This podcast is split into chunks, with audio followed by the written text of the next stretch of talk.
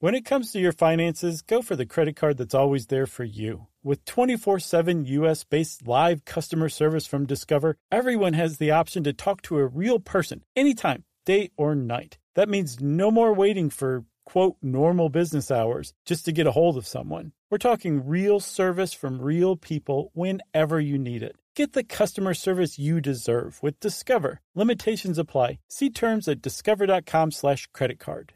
Welcome to 500 Greatest Songs, a podcast based on Rolling Stone's hugely popular, influential, and sometimes controversial list. I'm Brittany Spanos. And I'm Rob Sheffield. We're here to shed light on the greatest songs ever made and discover what makes them so great. From classics like Fleetwood Mac's Dreams to the Ronettes' Be My Baby, and modern day classics like The Killer's Mr. Brightside. Listen to Rolling Stone's 500 Greatest Songs on the iHeartRadio app, Apple Podcasts, or wherever you get your podcasts. Welcome to Stuff You Should Know from HowStuffWorks.com.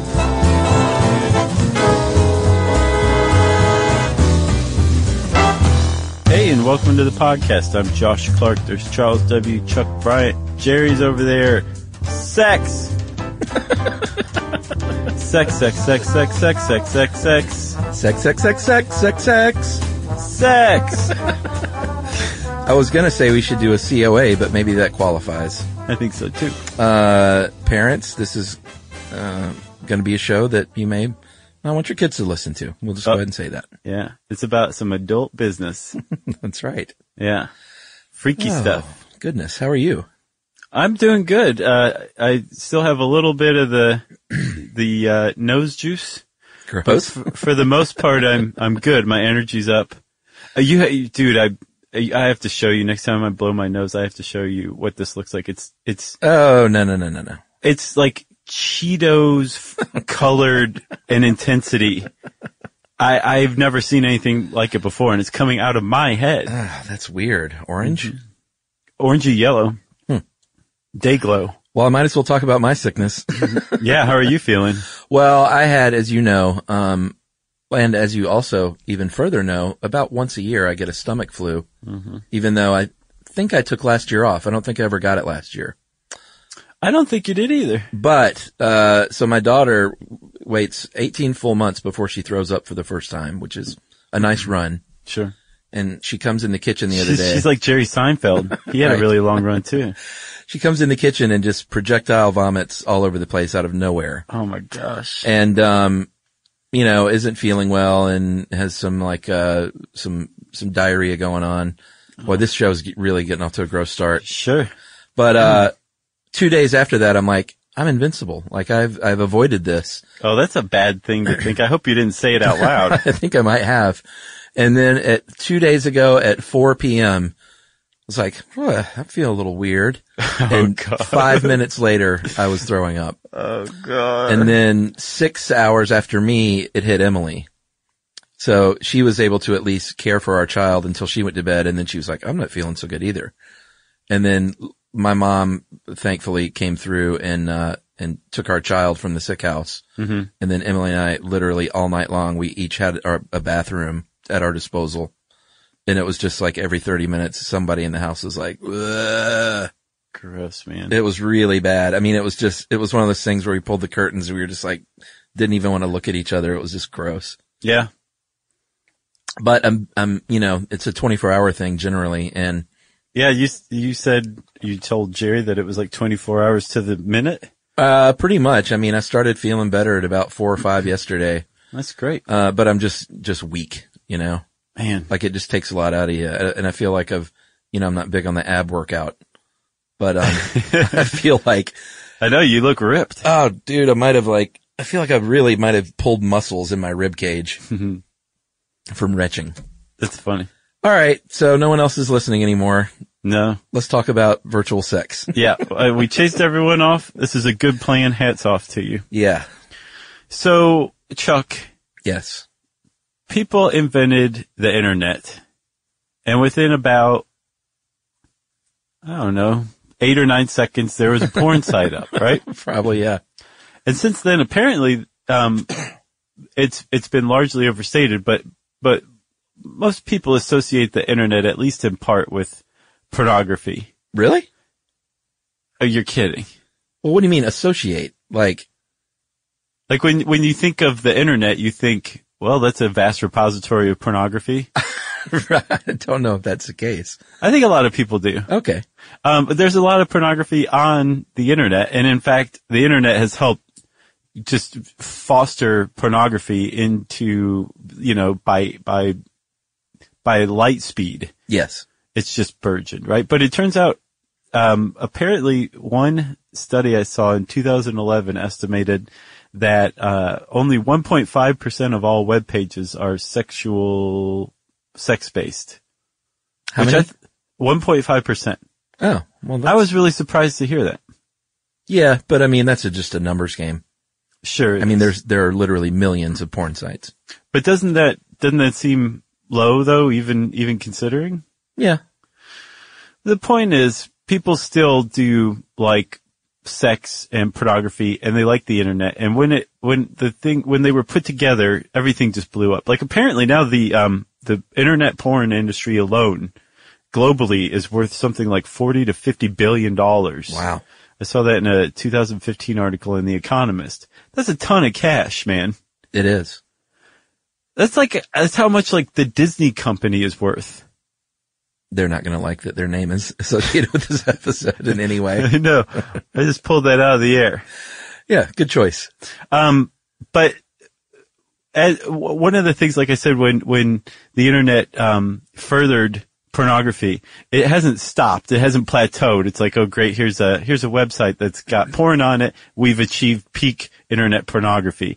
Like the, the some of the, uh, most, um, innovative thoughts to developing the internet further has been based on pornography. Yeah. Just when you think they've covered it all, Right. somebody's like, Hey, you, you like to, uh, take a Christmas ham and, and carve out a hole and put your foot in it? We got a website for that Your foot, huh? called hamfoot.com. Oh man, you better hurry up and trademark that before we release this episode. Uh, By the way, when you, this article was, uh, written by Robert Lamb, uh, Yeah. our own, uh, colleague here of Stuff to Blow Your Mind. Yep. When you read it, did you like, how did you feel? Just hearing it in Robert's voice in my head. I don't know. Maybe that's something to do with it. I just wanted to take a shower. Like if he typed, with Robert, no, if he typed the word lovers like one more time, I was, I was yeah. literally just, I don't, I've never liked that word. no, I'm with you. And, uh, I think he- Especially not coming from Robert Lamb. and I think he used the word lovers in here like six times. Yeah, like you know, he was wearing a silk robe when he wrote this. Yeah. and I can't imagine how much like graphic stuff got edited out Yeah, probably from his first draft. Uh, but we're talking about the future of s- simulated virtual sex, uh, not necessarily robot sex. Um, cause that's a different thing. and we actually uh, we did a whole episode on that. Remember? Yeah. I think it was called like "Will We Marry Robots" because we were trying to be above the board. Right. But we talked a lot about that. But that that's not what this episode's about. No, this is a little bit more about, um, using technology to either simulate sex or to, and I found out in a lot of cases, and we'll go through it as we talk about some of these specific things. A lot of them seem geared toward, uh, uh, or at least they're marketed as like, hey, are, are you in a long distance relationship? Like, you know, we can help bring you closer, uh, by sort of synchronizing, um, phone sex in a way, like a, just a super advanced form of phone sex. Right, right. And that's definitely like the um the genteel way of putting it because I think probably more to the point it's hey, do you um like to have internet sex with people you don't know? Well, have we got Sure. some technology coming down the pike for you? Yeah. And they don't say, Hey, are you super lonely? And like, and you know, it's easy to, to laugh about like the lonely dude in his house, but there, there are, you know, there are genuine phobias and like, uh, this could be a benefit to people who, who aren't like literally aren't able to certain conditions to go out and have real sex, you know?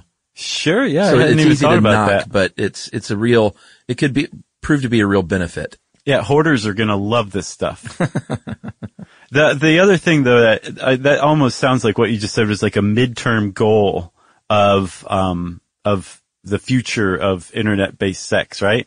But ultimately, from everything I'm seeing, the ultimate goal, or maybe not even goal, but what will probably prove to be the ultimate reality is, um, that sex will be so improved and, and perfectly refined by science and technology Yeah.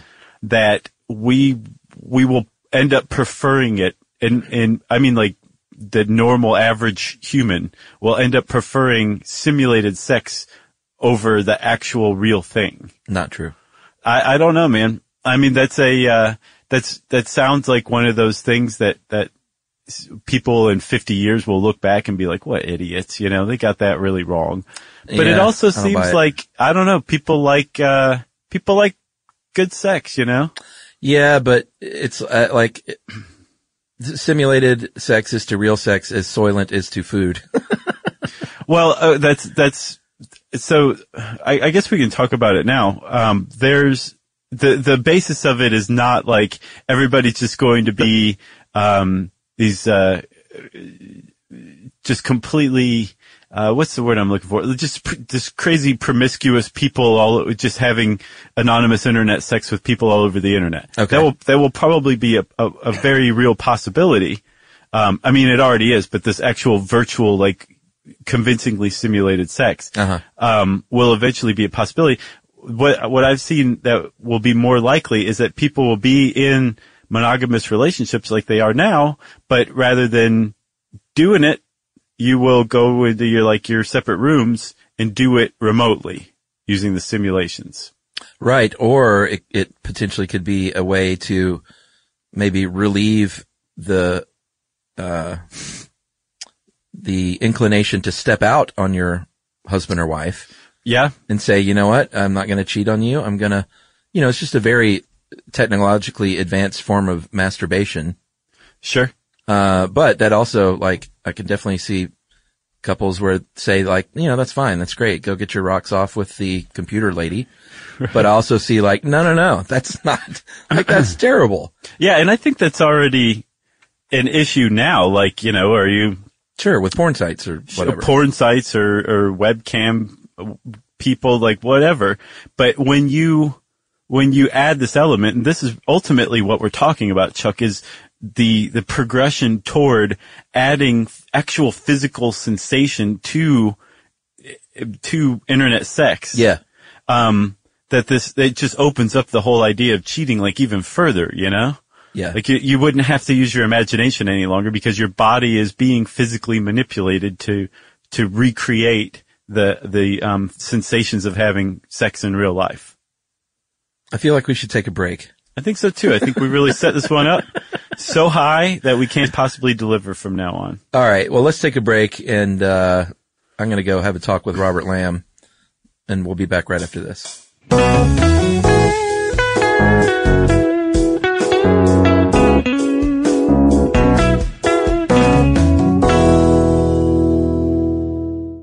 Welcome to 500 Greatest Songs, a podcast based on Rolling Stone's hugely popular, influential, and sometimes controversial list. I'm Brittany Spanos. And I'm Rob Sheffield. We're here to shed light on the greatest songs ever made and discover what makes them so great. From classics like Fleetwood Mac's Dreams to the Ronettes' Be My Baby, and modern day classics like The Killer's Mr. Brightside. Listen to Rolling Stone's 500 Greatest Songs on the iHeartRadio app, Apple Podcasts, or wherever you get your podcasts. Hey Sarah, I love that spring break vlog you posted on Zigazoo. OMG, you watched it? Yeah, it was edited so well. I think you're so talented. Social media interactions are only positive when you use Zigazoo. Zigazoo is the world's largest and safest social media network for kids. Your kids can upload their content and see what their friends are up to. With Zigazoo, they can create videos, enter to win prizes, and try out the latest dances and trends. There's no commenting, no text messaging, and everything is 100% human moderated. Plus, all community members are real, verified kids just like yours. There are no bots, trolls, or AI. Because Zigazoo is about one thing and one thing only, and that is fun. Try out Zigazoo this spring break and let your kids share your vacation blogs and best edits with their friends safely. Download the Zigazoo app today. That's Z I G A Z O O.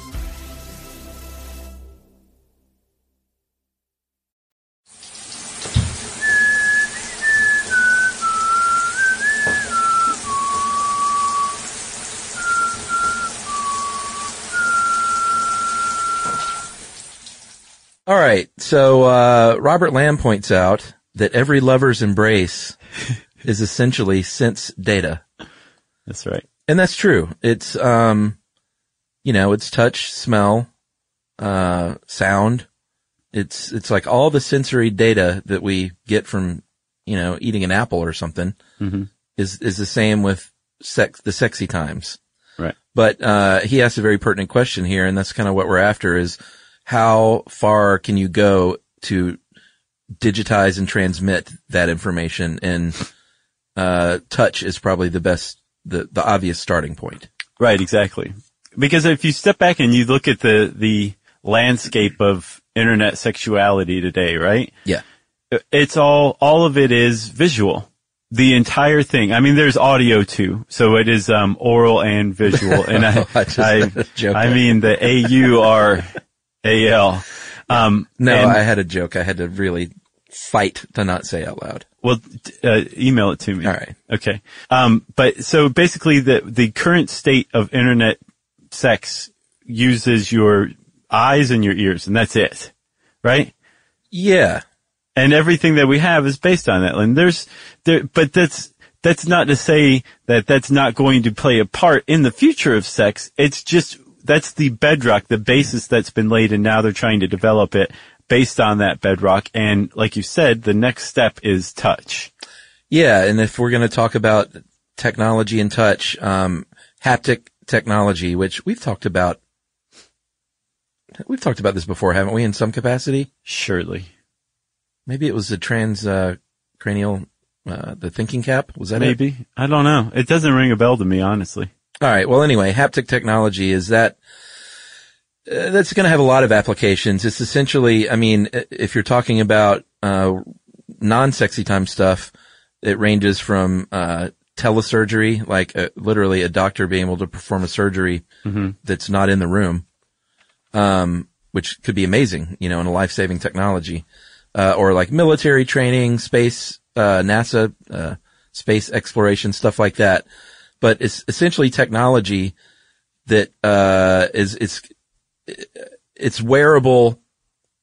I mean, they talk about gloves a lot, but it, it takes, it can take the form of a shirt that you wear that sends, you know, pulses of stimulation through that device, whether it's a glove or a shirt to your body. Right, exactly. So it, it, it recreates the sensation of touch, right? Yeah.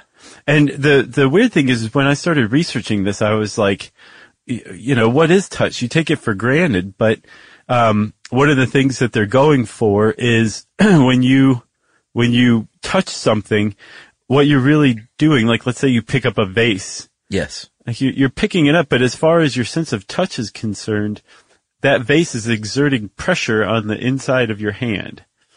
And haptic gloves in particular are concerned with recreating that pressure, um, against the inside of your hand Yeah. to make it feel like when you're looking online and you're virtually grabbing a vase, that in real life, the, the pressure that you would normally be feeling is being recreated by a number of different means. And, and they've got a lot of different, uh, technologies, uh, that are competing right now in the prototype space for coming up with this kind of haptic technology that can recreate it. Like there's one, did you see that thing I sent you about, uh, the haptic glove that uses ultrasound? Yeah, that's out of the University of Sussex in uh, jolly old England, Mhm. and it's called Skin Haptics is the is a system, and yeah, it uses ultrasound, uh, pulsing this, focusing basically this haptic feedback onto the surface of your skin, so it feels like I mean, right now it's not just like sexy stuff. They're talking about uh, like a like an interface that doesn't exist in front of you.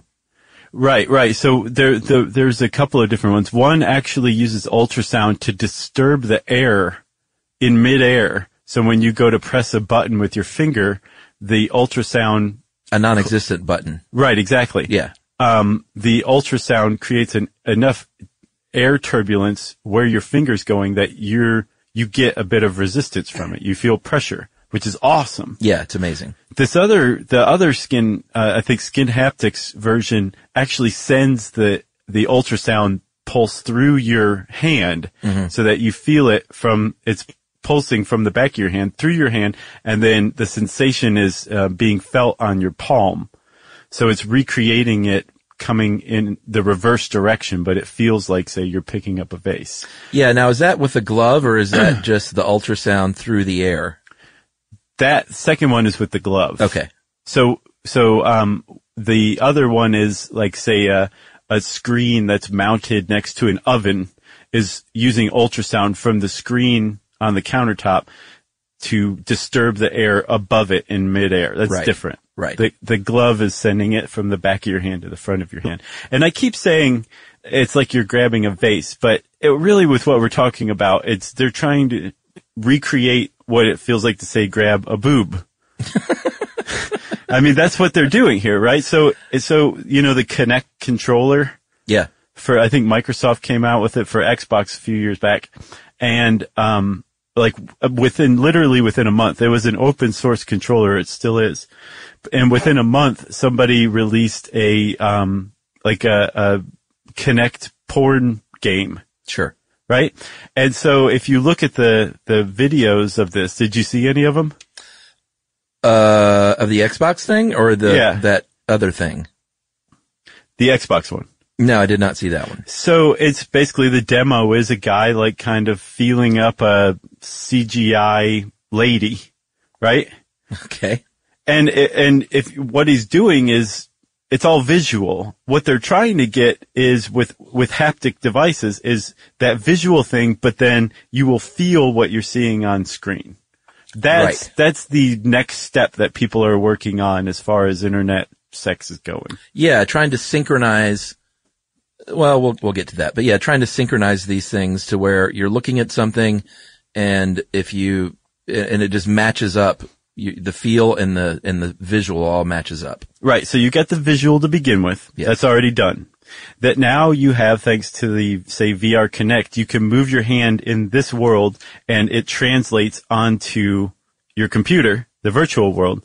And then that, so that's done. The next step again is recreating the sensation of touch from that virtual world into this world. Right. So I thought you were talking about the, um, that, that website, the, uh, sex game website.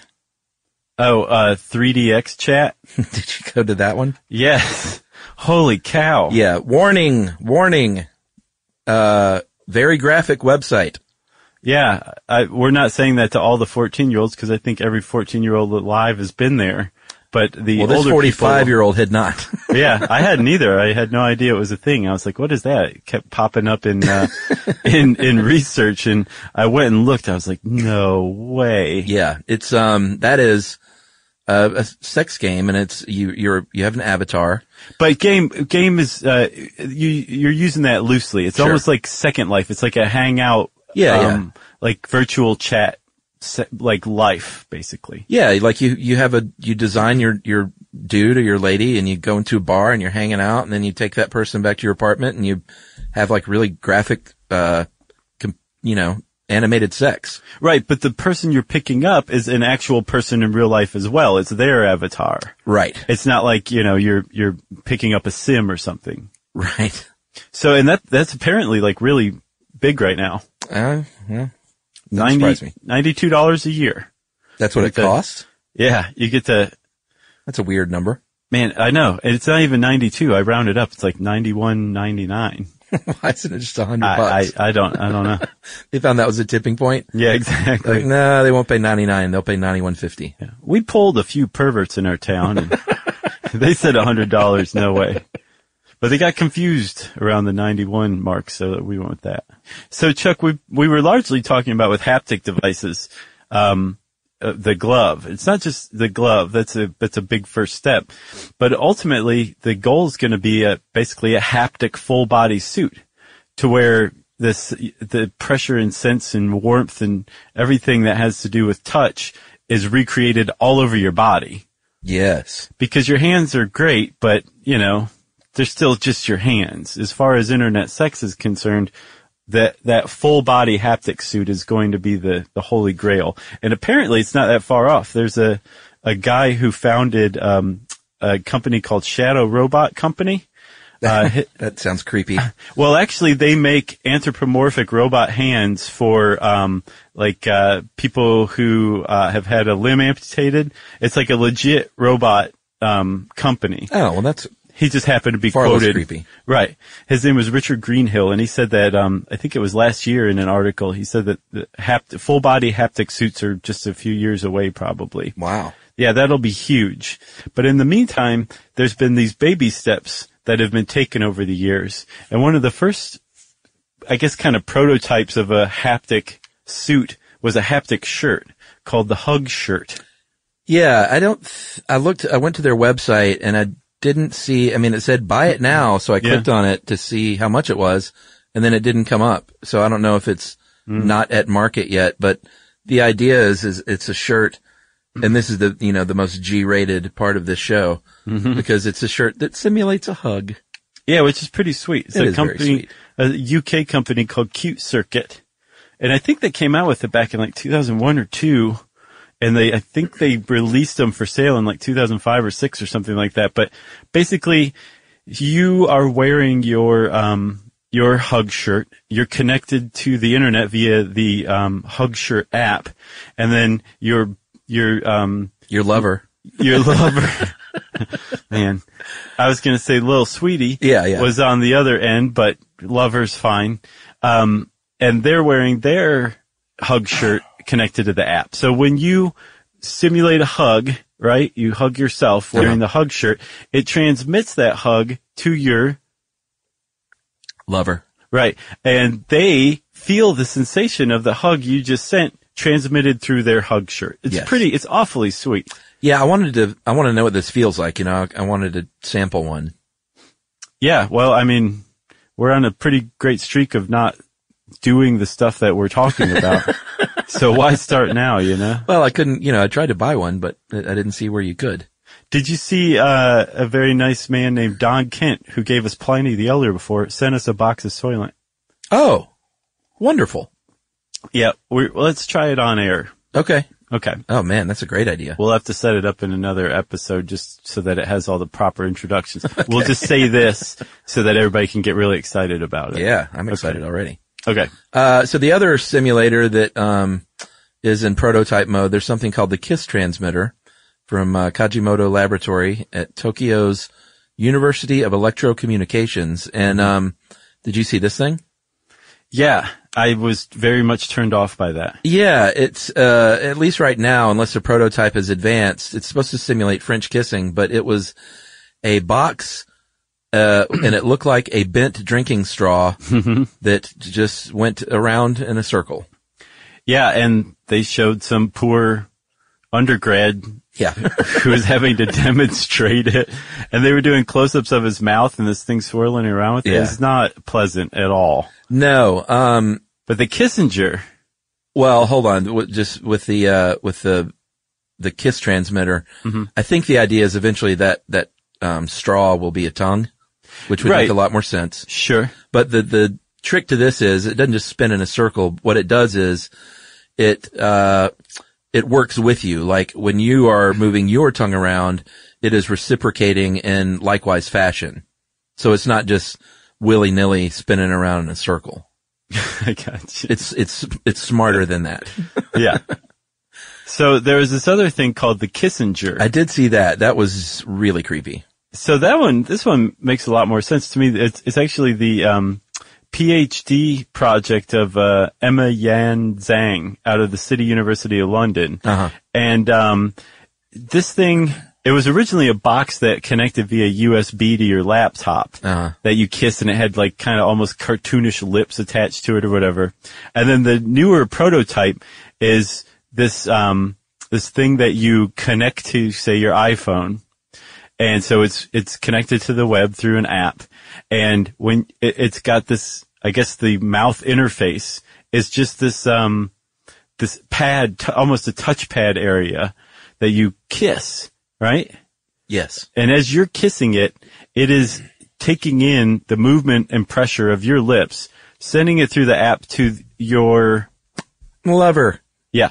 Um, on the other end, and recreates the kiss to them. But what's cool is it's bidirectional. So while they're kissing you back, you're receiving their kiss. Yeah, what's the disturbing part to me is is that it comes in the form of like a little round bunny rabbit. oh yeah? Yeah, you didn't see it? Oh, that was the first version. Oh. The second What's the version is second version? The second version is much less like they they basically threw out any attempt to make it look like a mouth. It just it, it functions like it. It doesn't look like it because I think they probably uh, you were probably in the majority of people who were like, I'm not kissing that thing. Well, yeah, I mean, it was a little, it looked like a little round, like Furby toy with a big set of lips on it. Yeah. And the other disturbing part was you had to hold it down because it was constantly trying to get away. Which it was like, why did you make that design choice? That's very creepy. Yeah. And so we'll, we'll get to really creepy stuff later too, by the way. How's well, uh, are you talking about teledildonics? I think we should take a break before we talk about that. About teledildonics? Yeah, let's take a break.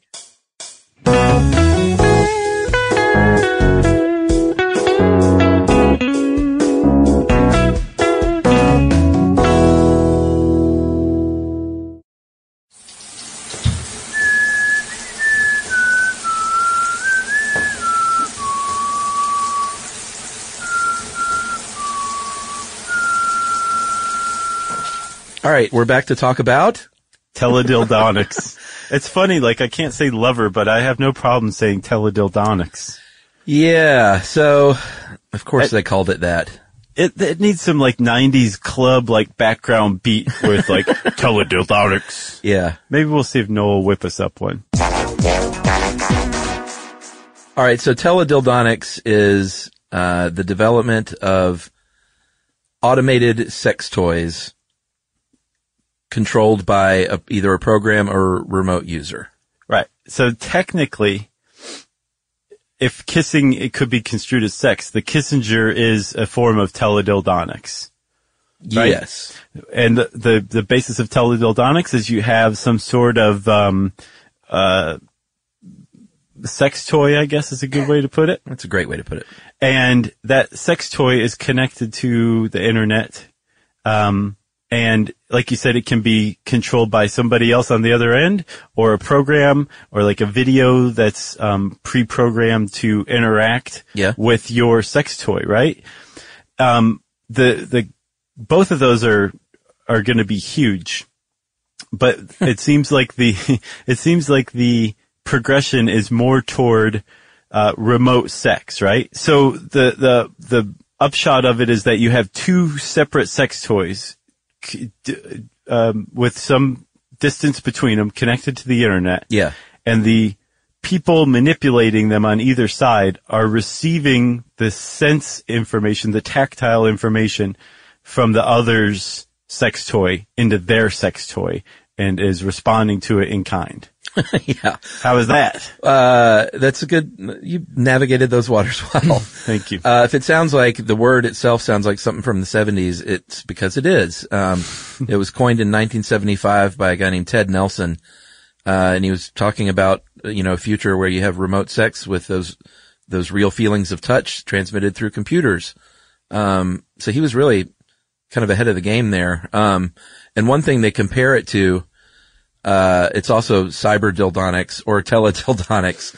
Um, one kind of non-sexy, uh, thing that they will liken it to is the, the vibrating, uh, video game controller. Oh yeah, like the N64 Rumble Pack. Yeah, but I mean, they all have it now, and it's, if you play video games, that's a big part of it. You know, it really adds, it adds a lot to the gameplay, um, when you feel like the, the, the rumble of like a car crash or an explosion or something. Mhm. And it's, you know, it's kind of subtle, but it's just such a part of gaming now. If it went away, people would be like, you know, what's, what's going on? It's not nearly as good. Right. Okay. So now imagine that, like your controller rumbling a little bit. Sure. And the effect that that has on you. If you, if you think about it, like especially with the N64 Rumble Pack, the first one, I believe, which Yeah. is haptic technology, right? Oh yeah. I remember when that came out. It was pretty awesome. And it, it was awesome, but if you think about it, basically your controller just shook and it didn't necessarily faithfully recreate whatever it was supposed to be recreating, but that, that extra sense that was being manipulated Yeah. caused your brain to just go wild. Your imagination just ran wild and it really enhanced it, like you said, right? Yeah, it's gotten a lot better too with how they do it.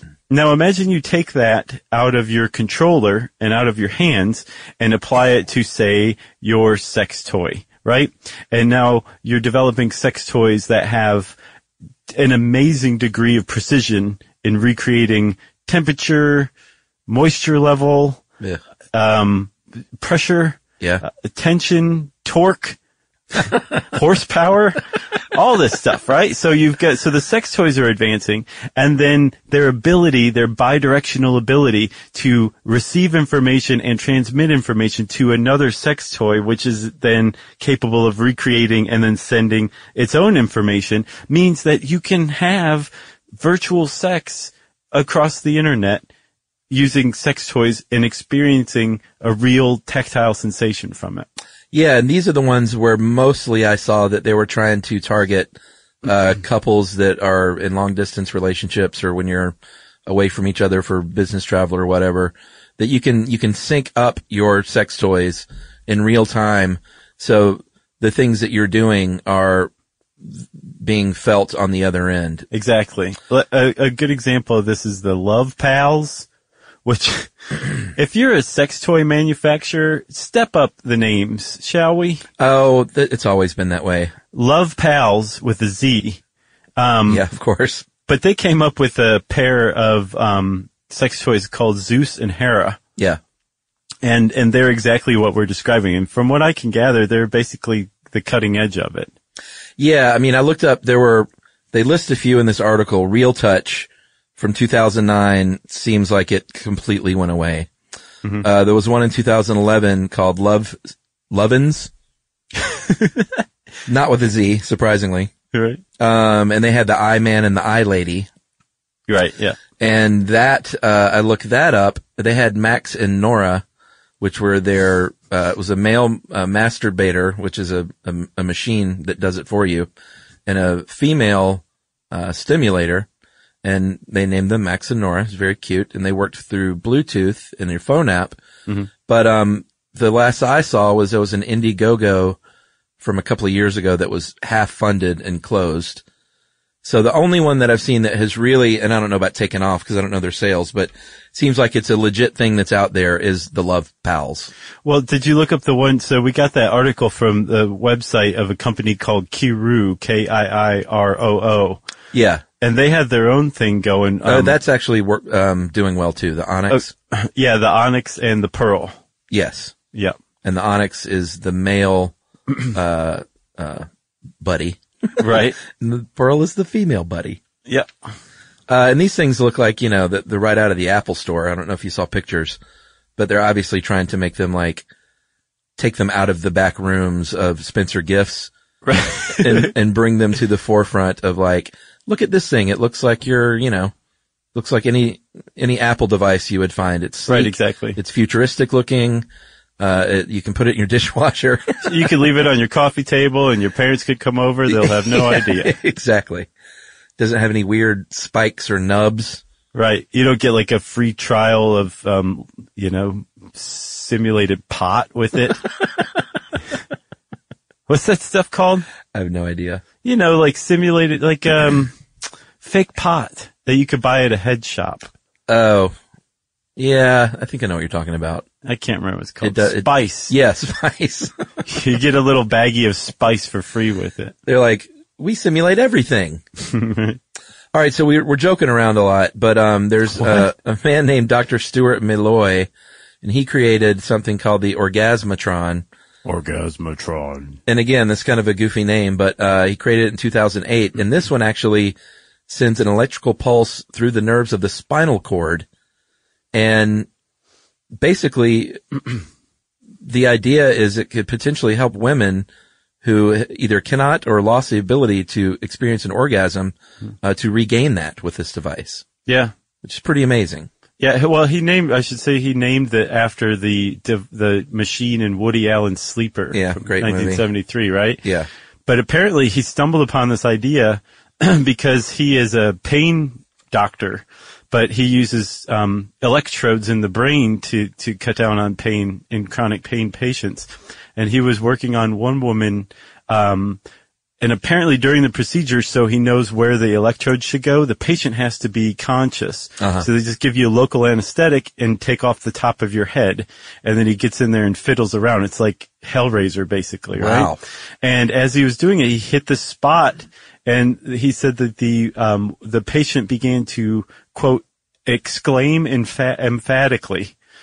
And he stops and was like, what's going on? What's, what are you experiencing? And she's like, you need to teach my husband how to do that. and he's like, huh, people would love this. But I was reading Chuck, the scientific, uh, or no, new scientist article on it. Yeah.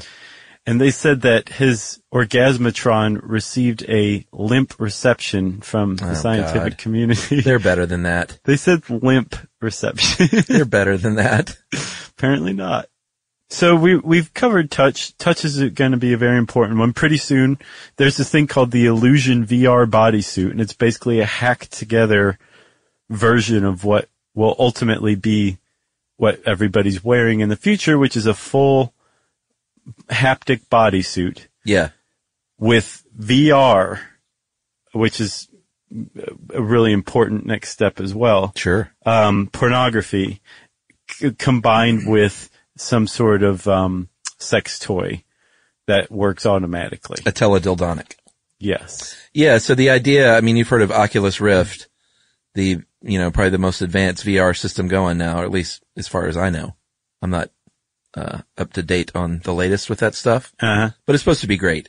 So, you know, you're talking about a future where you, I guess sound is covered with the invention of headphones is kind of all you need there. Mm-hmm. But throw on the headphones, throw on the Oculus Rift, uh, strap into your teledildonic system, Teledildonics. and you could, you know, uh, the the range of things that can happen there are either just long distance sex with your lover, or uh, potentially weird things like, hey, do you want to have sex with uh, Jennifer Lopez? Well, Yeah. we've, we've got a program you can pay for and do that. And Jennifer Lopez is really mad, Well, yeah, you know. Or, or, um, I think another, another potential that a lot of people are worried about from this is, is, um, VR especially gets more and more realistic are people just acting out their just darkest, darkest fantasies. And there's a lot of, um, there's a lot of debate right now over ethically, morally, and legally how acceptable that is, you know? absolutely. So one of the big discussions about um, internet pornography right now is as we're reaching this ability to um, pretty accurately simulate, although a lot of it's not very accurate. Like even good CGI is still clearly CGI, and some of it dips into the uncanny valley. Yeah. But as we pass out of the uncanny valley and get like more and more realistic, the question is, is well, if you have people who um, are engaged in victimizing other people in real life Yes. out of compulsion or something like that. Like there's a lot of debate over whether uh, pedophilia is actually uh, based on brain chemistry, uh, which would take it out of the realm of choice, right? So let's say you believe that pedophiliacs, people, yeah, pedophiliacs, Pedophiles? that's right. if you believe that pedophiles don't have a choice in their dis- their their decisions, their compulsions, um, and that they have to carry this out, or Right. else just basically castrate themselves, is it morally acceptable to give these people a A virtual simulation of that? Yes. Yeah. In, in which case it will satisfy their compulsion while at the same time preventing them from carrying out this compulsion in real life. So, so in real life, no one is being harmed, but you're still giving over a virtual kid Yeah. for a pedophile to do whatever with. Yeah, that is the slipperiest of slopes. Yes, it is. because uh, if someone were to argue that, someone um, very rightfully would argue that who's saying that's satisfying that and not building up to act out on that for real, you know? Yeah. Yeah, and that, that's a lot of a lot of concern coming from the other end as well. Is that um, as we get more and more into this incredibly rendered um, VR sex that you can actually feel and sense and all that as well, that it will, it, you know, the fact that it's VR will make people who otherwise in real life wouldn't have said, well, you know, what happens if I, um, choke this avatar to death while we're doing it? Let's see what that's like. And then they'll find out that they actually like that and they might want to try it in real life. Oh yeah, I mean, as soon as this stuff like is out there, there's going to be someone selling rape and murder fantasy Oh yeah. uh, software, and I, I just don't see how that could lead to anything good. Well, but that's the, I mean, that's the long-term debate, you know, like people have said the same thing about violent video games. I know. right? There's, there's never been a, a body of, of study that shows that violent video games actually do lead to increased violence in real life. So, I mean, is the same thing true for, um, for sex? Freaky sex. Well, all right, people can turn it off because Chuck's opinion is coming. Boy, people don't like it when I say opinionated things. Some people do. Uh, I don't remember if I covered this much on our on our episode about video game violence, but I've played a lot of violent video games more in the last two years, and my feeling is that you may not be able to pinpoint that as a cause, but I think it can be a factor and a tipping point to someone who is teetering on that edge of carrying out a violent act. Yeah.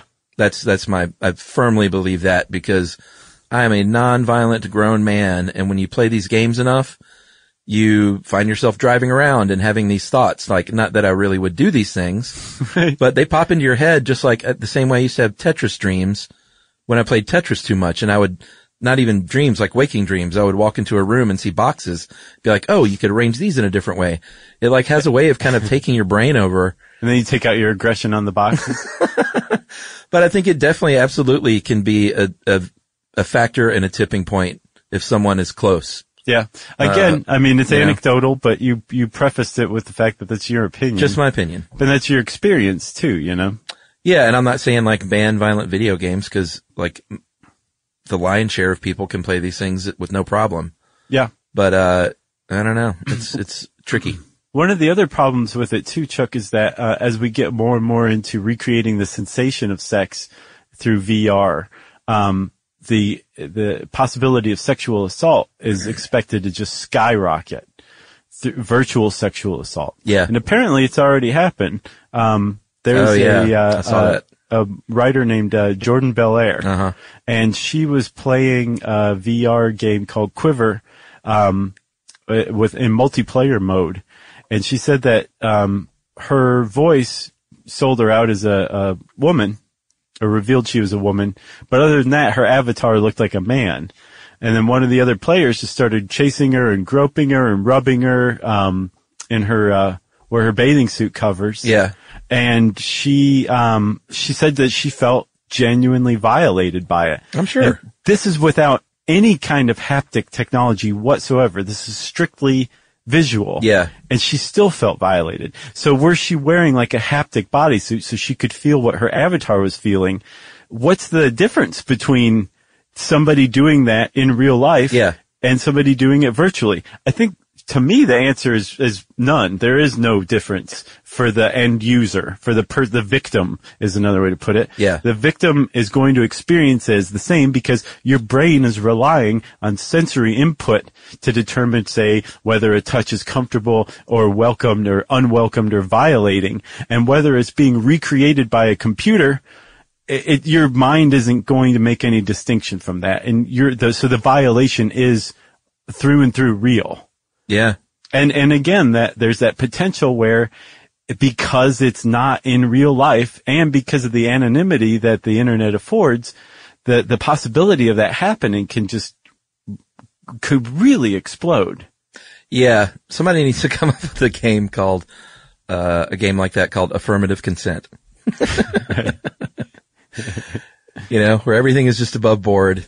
You introduce yourself and you get to know each other. And you say, I'd like to be your lover. Yeah, I'd You like to be your with that? lover. Can I touch you there? Sure. No? Okay. Well, I'll just back out of the room slowly. uh, so the one thing we haven't talked about is smell as far as sensory experience goes. And some people may, uh, discount smell or the importance of smell in sexuality, but I have always been long championed smell as the, one of the underrated, uh, senses when it comes to sexy times. Uh, and if you do think, oh, like it's not that big of a deal, think about if you've ever had a time where smell has ruined something in sexy time.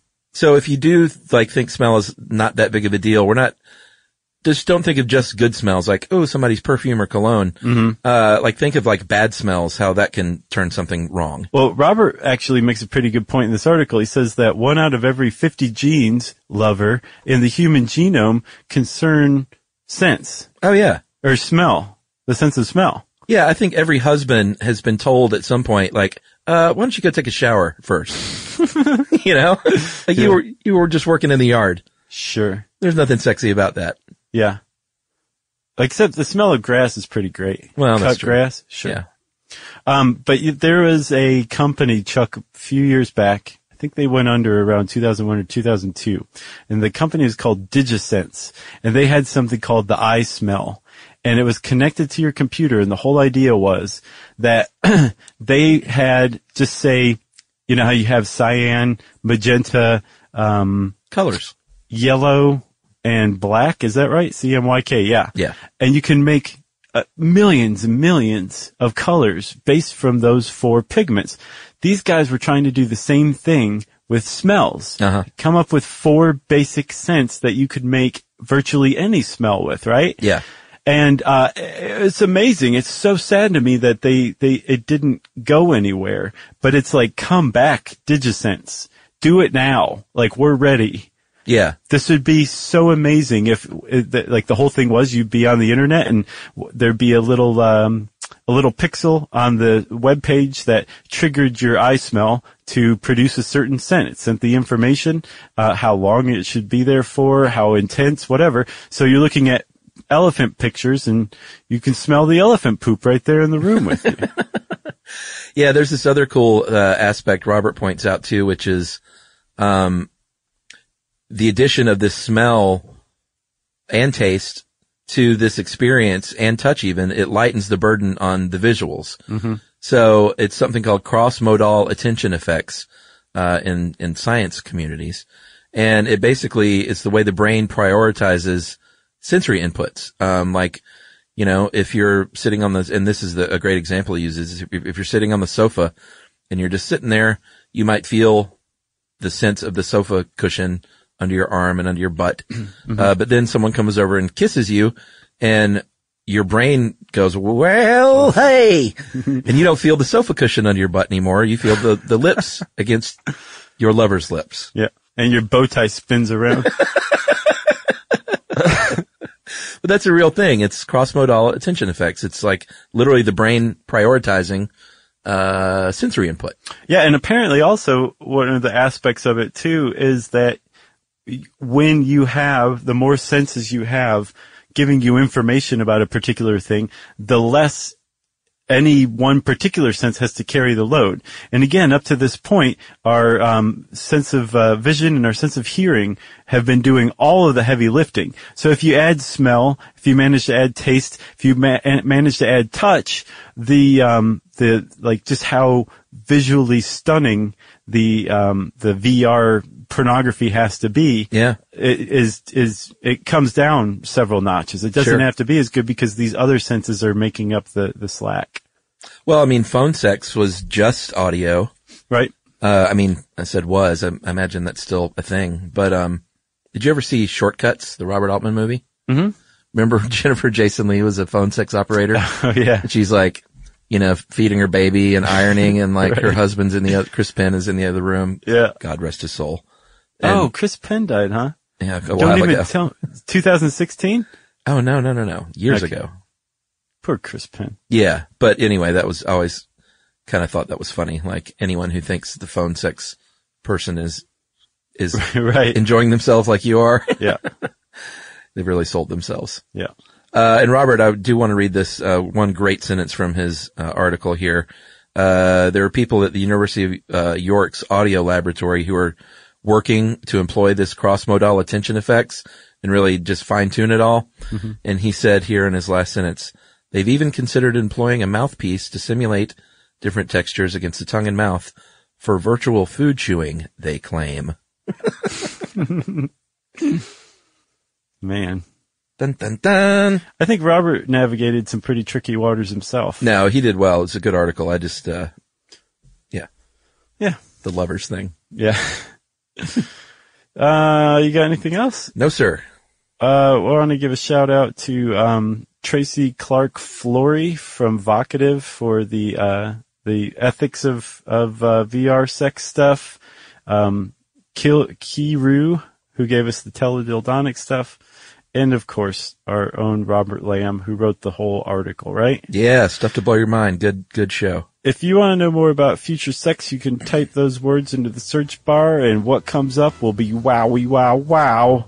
And since I said that, it's time for listener mail. Uh, I'm doing something I don't normally do because I didn't have one prepared.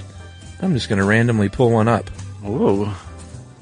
Oh, we have to do administrative details again soon. Yeah, we do. Yeah, Uh, we've and gotten some good stuff. by the way, thank you to the people that sent in emails saying that uh, an English speaker saying junta is completely correct. Whatever. I know you like to show off your uh, your flair, your Latin American flair. My my heat. my Latin heat. All right, I found one. Uh, hey guys, for starters, I love the show. Uh, I got hooked on SUSK. People still do that occasionally. That's funny. Sure. Uh, Susk, and even had uh, iTunes to do the download all, and I'm churning through them all. Just got done listening to the Soylent episode. In the listener mail, you mentioned how the breastfeeding episode was so well received. So, was there an episode in Stuff You Should Know History? He said SYSK the second time, by the way. Uh, that was chock full of hate mail. Would be a cool factoid of what your greatest bomb was. Maybe parallel that with your top five shows of all time to smooth it over. Well, I'm not going to do that. Yeah, seriously, man. But, uh, it's a lot of asks. Yeah, that is from uh, John uh, Navicus. Navicus. And um, boy, you know what? We got a lot of bad mail recently about artificial sweeteners. I've noticed. Oh yeah, yeah. People are kind of mad. Some people are. Uh huh. I think they're all like um, from the Splenda family. but yeah, that one set people off to an extent. We also got a lot of kudos for that one. The one, John, um, to me that stands out that we got the most hate mail for um, is not necessarily our biggest bomb, uh, but it was homelessness, our homelessness episode. Sure. We got tons and tons and tons of negative uh, emails from people who were basically like, homeless people are there because they're lazy. Stop telling people to be nice to them. And uh, probably more than any other episode we've ever done, I would say that's the one that has that we got the most hate mail for. What about you? Uh, yeah, probably so. Um,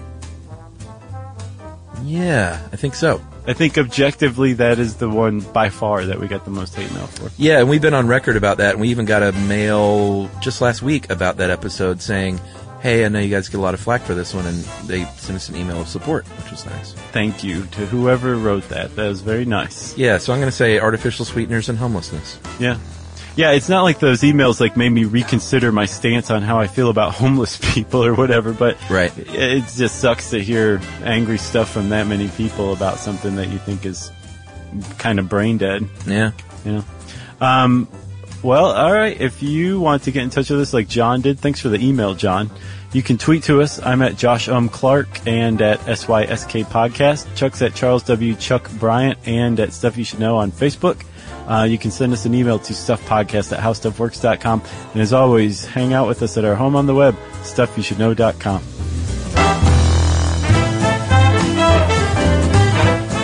For more on this and thousands of other topics, visit howstuffworks.com.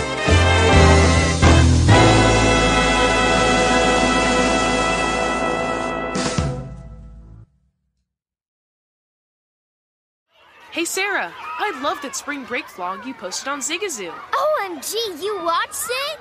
Yeah, it was so cool. I think you're so talented.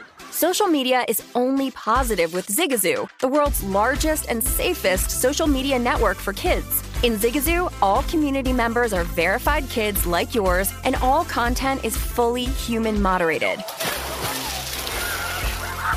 Try out Zigazoo this spring break. Download the Zigazoo app today.